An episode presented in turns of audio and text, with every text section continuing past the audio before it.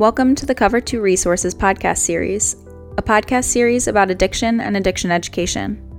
My name is Amy McNeil. I lost my brother Samuel to a heroin overdose on October 23, 2015. He was 28. As a family, we thought we were prepared to help Sam fight addiction, but we were painfully mistaken. My family founded Cover 2 Resources in memory of Sam. Our mission is to arm others with the knowledge needed to best support a loved one struggling with opioid addiction. The Cover 2 Resources podcast is an ongoing series in which we interview experts in the fight against opioid addiction. It is made possible through donations and sponsorships from concerned individuals or organizations. If you want to help in the fight against opioid addiction, please consider donating or sponsoring the Cover 2 podcast. Go to cover2.org for more information. This podcast is available on iTunes, Google Music, Stitcher, and via RSS feed. Simply search for the full name, Cover 2 Resources, on your platform of choice. Thank you for listening.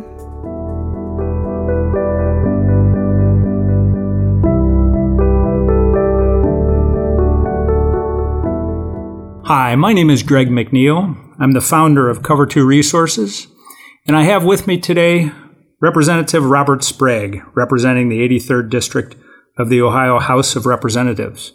Welcome. Thanks, Greg. I'm glad to be here. It's nice to have you here. Um, Representative Sprague is currently serving his second term in the Ohio House of Representatives. He serves the 83rd District, as I mentioned earlier, which consists of Hancock and Hardin counties, as well as parts of Logan County. Representative Sprague currently serves on the House Finance Committee and as chairman of the Finance Subcommittee on Health and Human Services. Additionally, he serves on the Financial Institutions, Housing and Urban Development Committee, Health and Aging Committee, and the Joint Medicaid Oversight Committee. That's got to make for a busy day. Some days. so, since you've taken office, Representative Sprague, You've sponsored or endorsed 14 pieces of opioid related legislation. That's very impressive. Why is the issue so important to you? Well, I think first of all, as a father of five, uh, you know, I'm very concerned about this. I've got uh, a 14 year old little boy, uh, 12, 10, and 8 year old little boys, and a little 4 year old little girl. Um, and we happened to actually be coming home from a, a, piano recital when a constituent called me from Hardin County. And she said, uh, Sir, she said, uh, I just wanted to let you know about my daughter. Um, she said, My daughter is, is addicted to heroin. I have two daughters that are both addicted to heroin. Uh, they got started with prescription pills.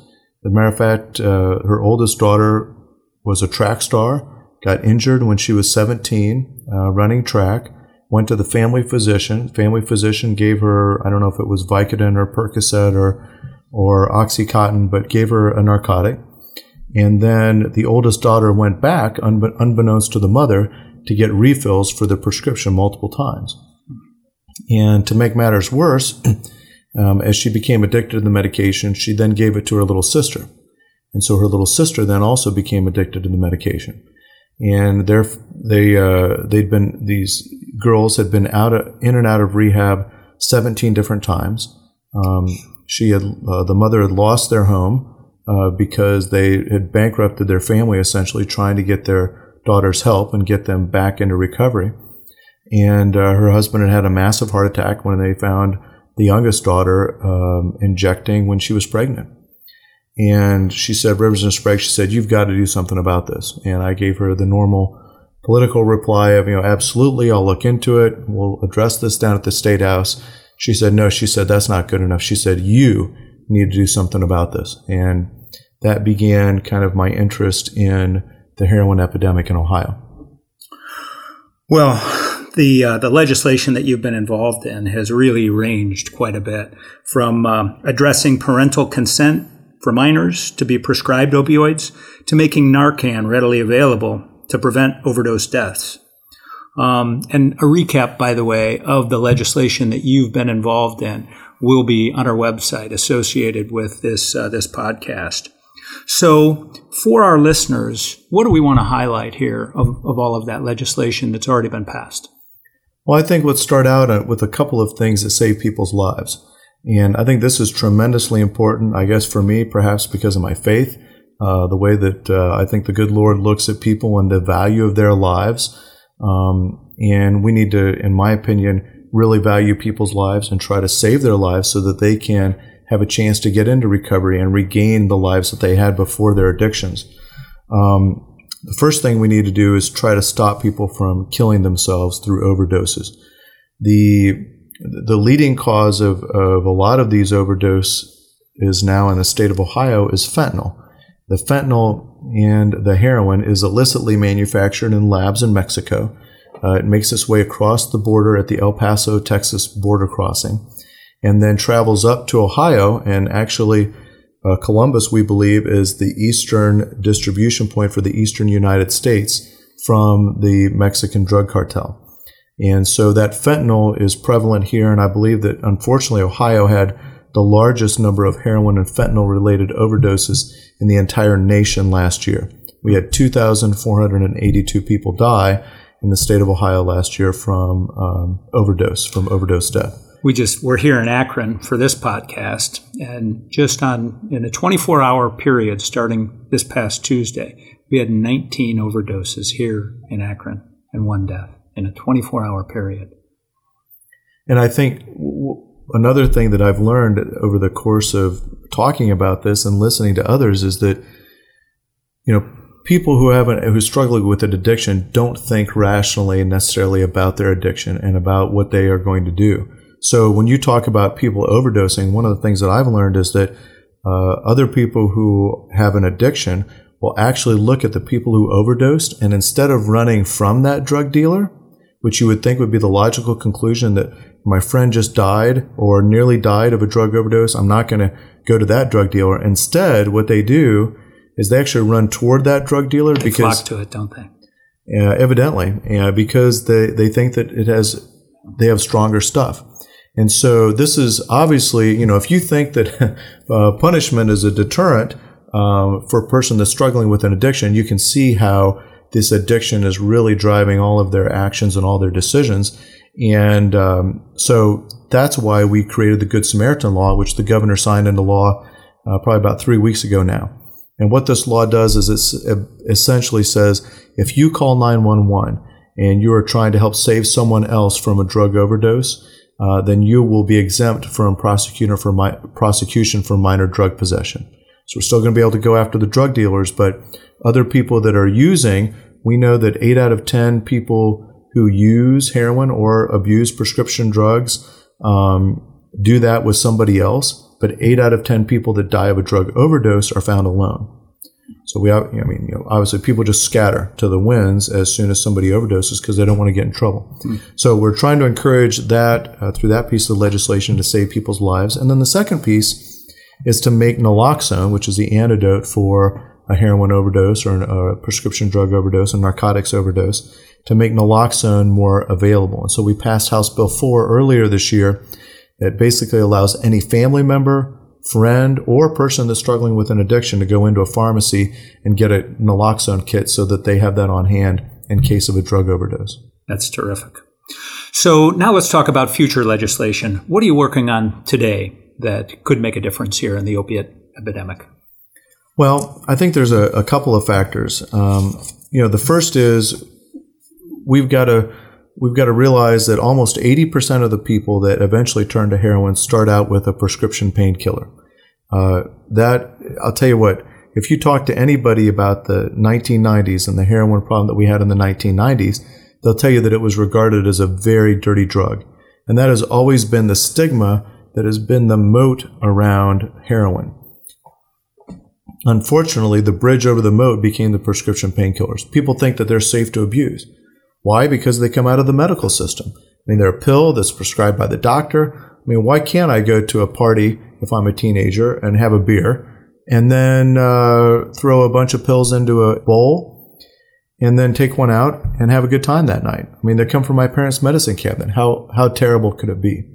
And they fail to realize that once they become addicted uh, to that narcotic, that their addiction will eventually progress to heroin because of two reasons. First of all, um, their body is developing a tolerance to the the uh, narcotic, and so they need stronger and stronger dosages in order to get the same dopamine dump.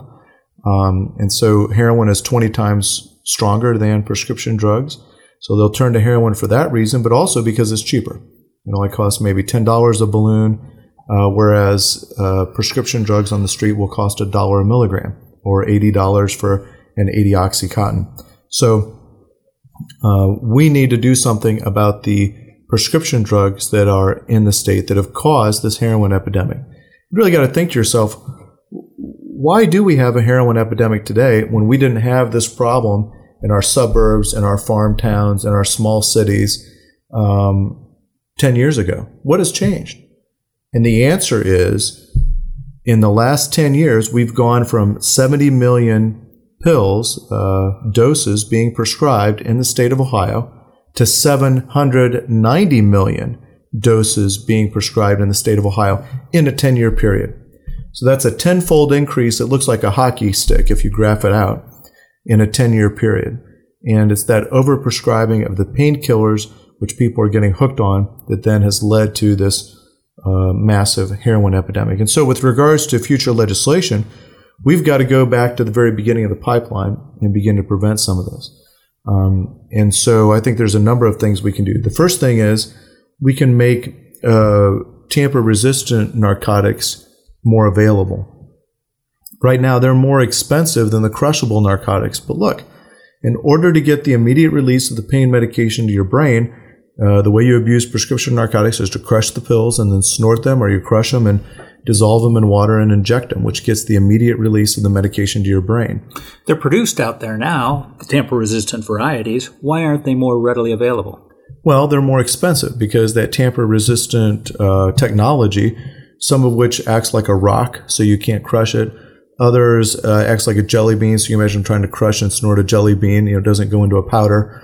Another one has a naloxone core to it, so if you crush it, the naloxone is released, which cancels out the effect of the drug. Those are just more expensive technologies, and so in some cases we have uh, step therapies that are required by the payment plans that will require to use you to use a crushable version of a narcotic before you get to the tamper resistant narcotics. So this prevents the prescribers, the physicians and doctors and dentists, uh, from pres- prescribing those medications, which would make, which would put a lot uh, more safer medication into our medicine cabinets. So, I guess I, I don't get that. Sorry, this progression.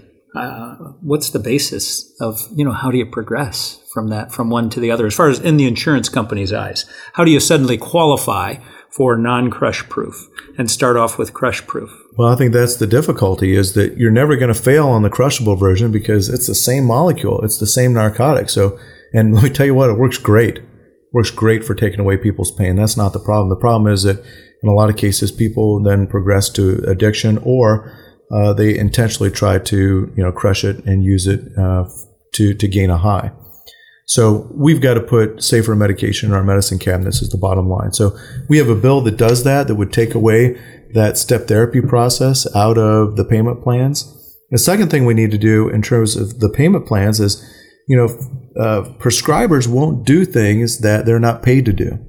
And so if we stop paying for this over prescribing that's gone on over the last 10 years, uh, then prescribers will stop doing it. And so we're, we want to put some prior authorizations in at certain levels that we know are critical points so that medication is not prescribed past that point without somebody else taking a look at is this really necessary? So there's three main things with that. The first is putting a prior authorization in at 80 MED or morphine equivalent doses per day. That's a heck of a lot of pain medication. So once you get past that ceiling, there really needs to be a prior authorization to make sure that you're taking the appropriate level of pain medication because once you get past 50 MED, your risk of an overdose goes up by three times. So you are all of a sudden in a very elite category where you're at a risk of, of dying from your prescription. So there needs to be a prior authorization there. There needs to be a prior authorization at the three month mark because that's the point at which you go into a chronic pain situation where you're going to be on that medication for a long, long period of time. And then finally, there needs to be a prior authorization anytime uh, you prescribe a narcotic and a benzodiazepine. That combination is a deadly combination and accounts for many of the prescription drug overdoses that we find in the state of Ohio. So that's some of the legislation that we're looking at right now at the state level. And I think there's probably some things that we could do at the federal level as well. So, anything in terms of um, removing the link between satisfaction and you know the uh, compensation? That's absolutely a problem, and it drives a lot of the overprescribing. the The physicians actually get reimbursed based upon how well they score in terms of patient satisfaction. So you can imagine going into the physician and complaining about lower back pain, and he says, "Well, Robert, uh, you know, you got to lose weight." and uh, go to some physical therapy, which is going to be pretty tough. And um, you know, we're not going to. I'm not going to prescribe anything for you in terms of a narcotic to deal with the pain. Well, I might give him a very low patient, you know, patient satisfaction score because that's not what I wanted to hear. I wanted to leave with a prescription that took care of all my pain. Sure. Um, and then he gets dinged or she gets dinged as a physician uh, for that lower patient satisfaction score. So we've got to eliminate that link between physician reimbursement and the patient satisfaction on the pain issue. So, okay. and that's another piece that actually we're pursuing in terms of legislation. Excellent. So, is there something that we can pursue as far as the FDA is concerned in working with them? Um, it seems to me that they've got they've approved a bunch of drugs on the premise that has turned out to be incorrect. It's I, killing people. I agree. I mean, this these drugs that the FDA has approved, and the FDA ultimately is responsible for making sure that drugs are safe for the citizens of the United States of America. Now, this drug epidemic, which has been um, caused by prescription painkillers, all approved by the FDA, has now killed more Americans in the Vietnam War. Wow. And when you have a product that's on the market like that, and the regulatory body essentially has done nothing to stem the tide of this epidemic, um, you know, I think that there's got to be action taken. And I think that part of the problem is the FDA approval criteria. You know, the FDA uh, mandate is that they should approve medications that show a substantial evidence of safety and effectiveness when taken as prescribed. But we know in a lot of cases that people are taking the medications as prescribed and they're becoming addicted. And in many cases, they're taking them not as prescribed and they're also becoming addicted. But they've got to do more to take these faulty products off the market, just like we would demand if we had this many people die from airbags in the United States. Why should it be any different? Absolutely. So now let's turn to treatment and some laws that perhaps are hindering our ability to address this just massive epidemic that we have. We have one that was enacted, I believe it was 1965, called the IMD rule. Can you share? It limits the number of beds in a, a treatment facility to 16. Can you share uh, a little bit about that and what can be done with our listeners? Sure. That was put in place, uh, I believe, uh, in the Kennedy administration. And essentially, the movement at the time was that they didn't want people with mental illness to be institutionalized in the state of Ohio. So they didn't want to pay us through the Medicaid system, us being the state, for um, these large institutions.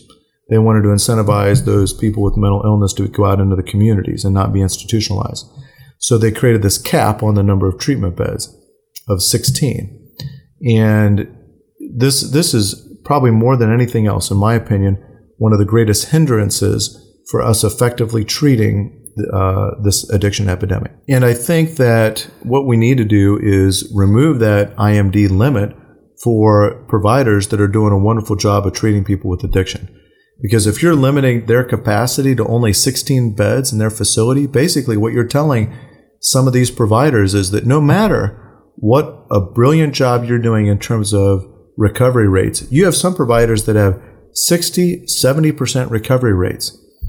Um, our statewide average for heroin addiction is 10%. Can you imagine when you go from the possibility of recovery to the probability of recovery? That's a huge step forward. Why would you not want that treatment provider that's been able to create those type of treatment outcomes? Why would you not want them to treat 500 people? I mean, if they are that good at what they do, why should they be limited to only treating 16 people at a time? So that begs the question why the heck don't they do away with that rule? Um, that's a federal rule. It's in the federal uh, Medicaid program and part of the uh, federal statute. And I think they absolutely need to get rid of it. And I don't know the answer to that since, I mean, I'm on the state level as a state mm. legislator. Sure. I don't know, but I think that we have to advocate for them to get rid of that rule for addiction treatment. I really do. Okay. So now let's talk about um, another rule. And I'm not sure that I understand this rule entirely, but um, it has to do with the physicians that are involved in medication assisted therapy, utilizing Suboxone, and some artificial limitation in terms of the number of patients that they can be working with at the time. Could you explain that for our listeners? Right. Again, this is a federal rule that essentially places a cap on the number of people that you can, a physician can treat at one time with medication assisted treatment. For the listeners, I'm sure that they probably already know this, but uh, medication assisted treatment is typically something like Suboxone, uh, methadone, or uh, Vivitrol. Those are the brand names of the drugs. And essentially, uh, some of the drugs occupy the mu receptor in your brain uh, and activate the mu receptor to some extent so that the dopamine level in your brain is constant. Um, the other drug uh, kind of covers up the mu receptor in your brain. It takes away those cravings and again regulates the dopamine level. Um, but we know that people who don't use medication assisted treatment because because heroin addiction is such a physical addiction, it's very difficult for them to succeed at treatment. You have to take away some of those physical cravings, and that's what the medication does. Um, unfortunately, for Suboxone, um, even after a prescriber gets the DATA 2000 certification, they're initially limited to only prescribing for 30 patients. And thereafter, once they get started and they've reached a certain level of um, time, then they per- can only prescribe for 100 patients. But again, it begs the question if you have, a, say, a psychiatrist, and we only have 1,500 psychiatrists in the entire state of Ohio that are trying to uh, address this problem, not only this heroin addiction, but also uh, you know mental illness across the state with only 1,500 psychiatrists, if you have a psychiatrist or physician that has this Data 2000 license, and again, they're getting 60 or 70% recovery rates, why would you not want to lift the restrictions off that provider and allow them to prescribe for as many people uh, as they can treat in that facility so that you can get larger throughput? I'll tell you, in talking with parents, the number one issue that parents have is that I can't get my kid into treatment. I can't get my kid into treatment. We have placed these artificial limits on treatment uh, that are arbitrary and don't uh, do anything to help us. And matter of fact, in many cases, hurt our ability to react to the heroin epidemic. What should these families do to advocate change here? It's clear that change has to come on these issues, on these artificial limitations, as you say. Um, how can they make a difference? Well, the easiest way to make a difference is to contact your own state representative, your own state senator, your own congressman, your own sen- your own U.S. senator in the state of Ohio. Because uh, obviously, as a constituent, they're going to listen to you. That's their job is to take care of their constituents in their areas. So I think that is the best way to advocate. Um, and then also through some of the uh, groups that are now being formed. I think your website is a piece of that. Um, and other parents that are now saying, look, enough is enough we need action on this and to join one of those groups um, and help advocate for change in the system. The website you're referring to is cover2.org. Just had to put in a mm-hmm, plug there. Mm-hmm. So let's go back for just a second to you were uh, referring a little bit earlier, Representative Sprague, to success rates for different treatment facilities. And I know that's kind of a tough thing to get your arms around. Um, as a parent, I had a real tough time understanding what you know uh, they were what they were measuring when it came to success rates. So, can you shed a little bit of light on that? A, you know, the successful ones. What really are they measuring, and and what should a parent look at in terms of their quote unquote you know success rates? Well, I think uh, one of the and, and again, I'm not a treatment professional, so people sure. may disagree with me about this, but um, as we've heard people talk about it, one of the things that always sticks in my mind is uh, you know the length of sobriety, how long someone is able to maintain their sobriety. And from what I've been told, every week that you're able to maintain sobriety, you're building recovery capital. Um, even though you might relapse in the future, each and every week that you're sober, you build recovery capital. And so I think that that is tremendously important that they look at the average length of sobriety coming out of a treatment program. The second piece that I've been told is that successful treatment programs have six core elements to them. They have a detox or stabilization element, number one. Number two, medication assisted treatment, which we've already talked about. Number three, um, intensive behavioral therapy with a counselor. Number four, uh, some sort of a group program that they follow with a good group leader that they um, that knows what they're doing and that they like. And number five, that they're able to get a mentor or a sponsor that is able to, you know, somebody else who's already in recovery that understands what they're going through and that they like and respect and that will help keep them accountable. And then the sixth piece of that is having a sober living environment, living in a place where sobriety is encouraged, like a recovery house, another sober living facility, um, basically getting away from all the people, places, and things that they were living uh, at at the time when they were using. And so, you know, those I think are the essential elements of care. And you want to look for a provider, from what I've been told, that is able to tightly integrate all those different aspects of treatment. Uh, the other thing that we've seen is highly effective and um, is, is, the drug courts. Uh, in a lot of cases, the judge can use the power of the black robe in a drug court to all of a sudden put everybody on the same side.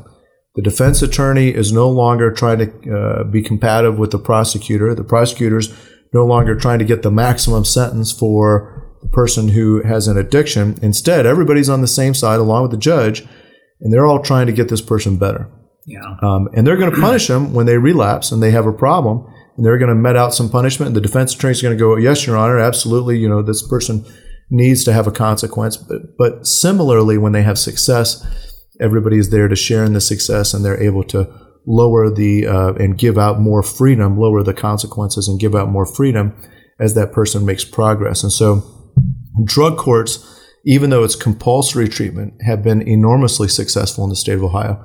And it's something else that we funded um, in the last state budget because we felt it was that important. Yeah, we uh, had the opportunity to go and visit Judge Matia's drug court in Cuyahoga County in season one and that was terrific. And and one of the things that uh, uh, well, quite a few things impressed me about it. Um, number one, it really was compassionate. Um, the court was very, very involved in the lives of each one of the people that came behind or before Judge Matia. He was very involved in it and very empathetic, which is kind of unique um, and great. Um, and on top of that, they had a whole team of people involved in it. So he's connected with treatment, he's connected with housing, he's connected even with uh, employment opportunities. So uh, very unique and and just uh, in for the right person, a, a, good fit. What should listeners know um, in terms of how they can make a difference uh, in the fight, the opioid uh, against the opioid epidemic here? Well, um, I think the first is to educate yourself um, and try to understand more about addiction and about the resources that are currently offered. And then I think the second, again, is to talk with your, uh, you know, both your, your local ADAMHS boards. Our ADAMHS boards are a wealth of information. They do a wonderful job um, of not only uh, directing people to treatment, but also paying for treatment. And uh, so I think, you know, I think those are things that people can absolutely – uh, engage with and connect into in their local communities. Um, and if you're willing to go to the state level or the federal level, I think those are uh, excellent places to advocate and make a difference too. Okay. Um, I want to thank you for your time today. And Representative Sprague, is there anything else, any final thoughts that you might have for uh, for our listeners and for our audience? Um, I guess I would just say that it's a complex problem. Uh, it's a tough problem to address. Obviously, we didn't get here um, in a short amount of time, and so it's going to take a little bit of time to unwind how we got here. Um, we, have shut down the pill mills down in the southeastern part of the state that kind of started the problem. We've shut down doctor shopping in the state of Ohio, uh, where people will go to multiple doctors and get prescriptions because we're requiring every prescriber now to check the OARRS system, which is our prescription monitoring system for narcotics. Uh, and we, so we've seen a 71% decline in terms of the amount of doctor shopping. Uh, we've made sure that uh, we get parental consent for any minor that's getting a narcotic prescription so that the parent knows um, how that's going to affect their child. We've created new rules for hospice that prescribes an enormous amount of narcotic medication to make sure that after somebody passes, they destroy that medication so it doesn't get out onto the street and create a problem for somebody. Um, we've also implemented in our health curriculums in our schools a requirement that they teach kids the link between prescription drugs and the heroin, uh, eventually coming in and using heroin and having a heroin addiction. And yet, for all those things that we've done, uh, we are we are still having a, a, massive problem in the state of Ohio. Um, you know, we need to do more, and uh, I think that uh, uh, part of part of part of the process is talking about it and making sure that people have um, access to this kind of information and understanding what is going to make a difference in terms of, of curbing this terrible epidemic. So thank you, Greg, for having me. I, I, really greatly appreciate it. Okay, and thank you. We've been visiting with Representative Robert Sprague, representing the 83rd District in the Ohio House of Representatives. And I'm Greg McNeil, founder of Cover 2 Resources. Please share this podcast with someone you know and or love, and maybe together we can make a difference. Thank you.